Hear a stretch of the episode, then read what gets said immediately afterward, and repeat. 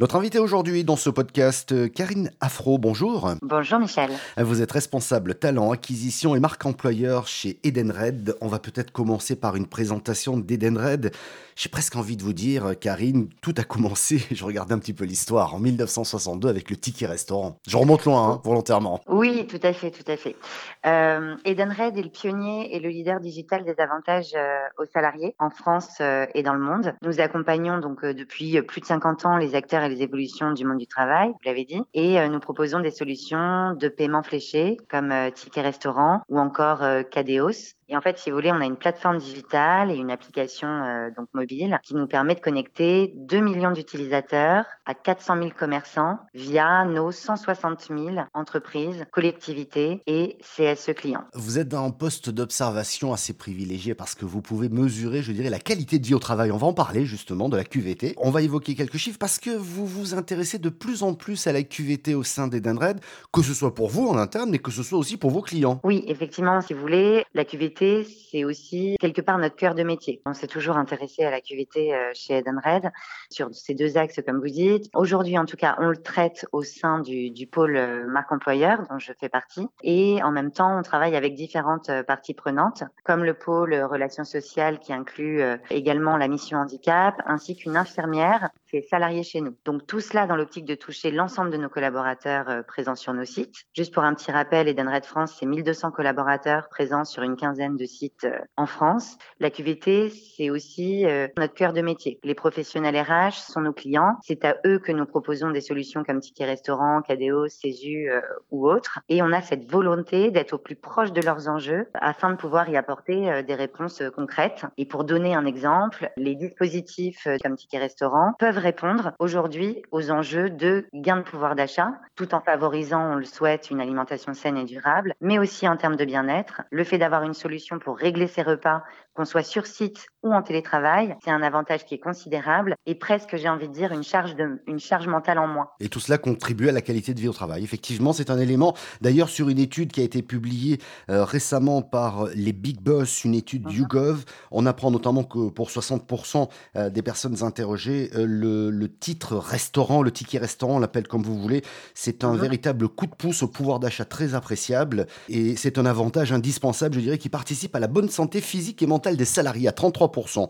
Donc je veux dire, l'appréciation, elle est quand même déjà assez positive hein, par rapport au coup de pouce à l'amélioration de la QVT. Mais j'ai envie d'aller un petit peu plus loin. Pourquoi Edenred s'intéresse tant à la QVT Quelles sont les actions un peu plus concrètes au-delà du ticket restaurant? Si je devais résumer nos actions en deux axes, je parlerais de santé et de développement personnel et de simplification, un souhait de simplifier finalement la vie de euh, nos collaborateurs. Quand je parle de santé et développement personnel, on a lancé un programme de, de sport et de bien-être en partenariat avec euh, la pause basket afin de lutter contre la sédentarité, mais aussi afin de créer ou de maintenir, comme vous des liens entre nos collaborateurs. C'est un programme qui a été proposé en version 100% digitale pendant la pandémie, puis en version hybride. Si vous voulez, ça permet euh, à chaque collaborateur de bénéficier de quatre cours de sport par semaine, plus une séance de sophrologie. Et on propose aussi euh, des séances d'ostéopathie et de kinésithérapie qui sont euh, très très appréciées de nos collaborateurs. On va également lancer dans les prochaines semaines une offre ClassPass qui va permettre à nos collaborateurs d'accéder à un réseau de salles de sport ou d'instituts de bien-être partout où ils se trouvent, donc en France et même à l'étranger. Et toujours dans cet axe de santé, euh, ma collègue de la mission handicap et notre infirmière euh, donc sur site ont lancé un programme qui s'appelle Aware et qui a pour but de sensibiliser chaque collaborateur à des thématiques qui peuvent tous nous impacter au cours de notre vie. La nutrition, le, les handicaps visibles ou invisibles, les risques cardiovasculaires et euh, ce mois-ci par exemple on a traité de la santé des femmes. Je regardais pendant que vous nous donniez des exemples, vous correspondez pile poil et je rebondis sur cette étude puisque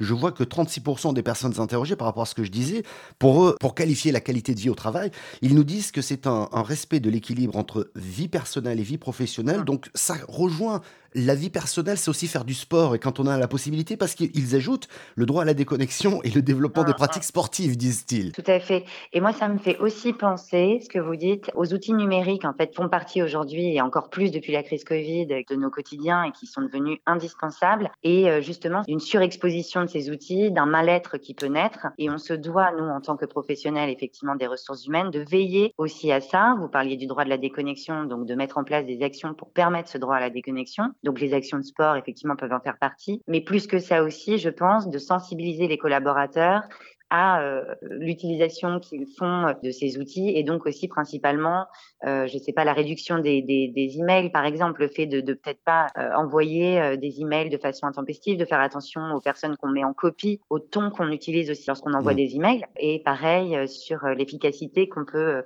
des réunions. On parle beaucoup de, de réunionites, eh bien c'est important de travailler tous ces sujets-là. Oui, et reste aussi un point important en matière de QVT, quelle que soit la taille de l'entreprise, c'est souvent une décision managériale c'est-à-dire que c'est le patron qui décide à un moment de dire euh, je m'engage réellement ou je m'y engage pas. Là, je regardais dans les dispositifs mis en place en matière de QVT dans notre entreprise, il y a 25% qui répondent rien, qui n'ont pas de réponse.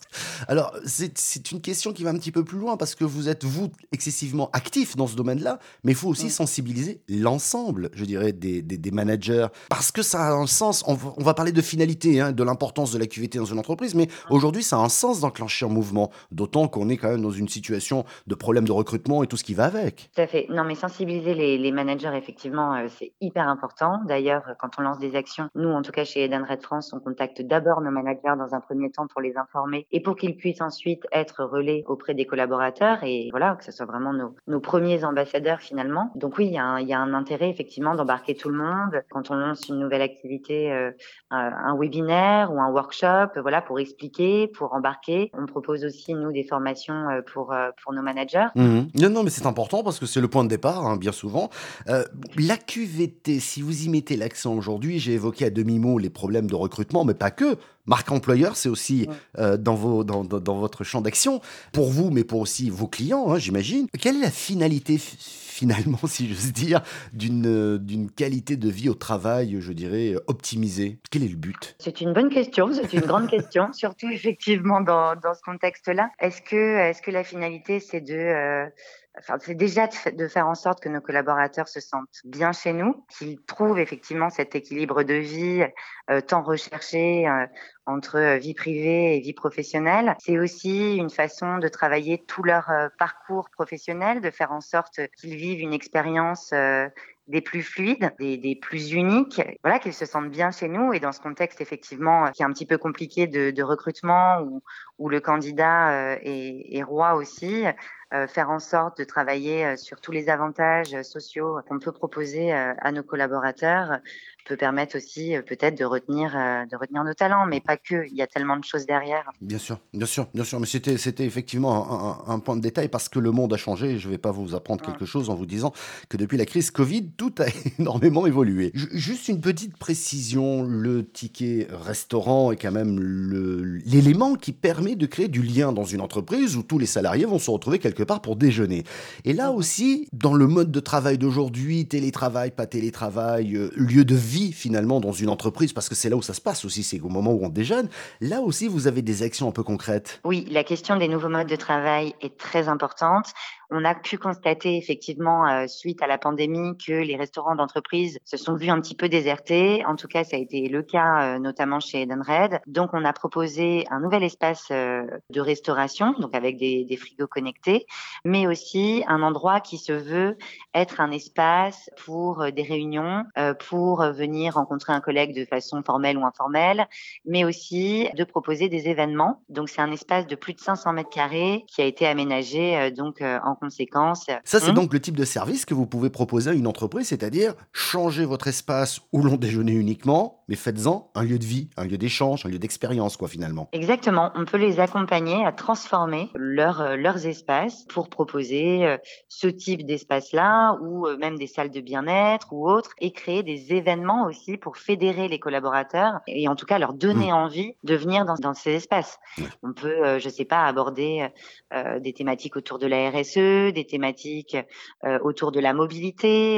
Il y a plein plein de choses à faire en fait pour faire en sorte que les, les collaborateurs se retrouvent et envie de vivre sur site et surtout vivent leur expérience sur site de façon assez différente qu'avant la pandémie. C'est clair. Et puis c'est une manière aussi de faire revenir à l'entreprise des, salariés parce qu'ils vont y vivre une expérience et non pas une routine. Exact. Merci beaucoup, euh, Karina Fro, d'avoir répondu à, à nos questions. Merci bien et bonne continuation. Avec plaisir, Michel.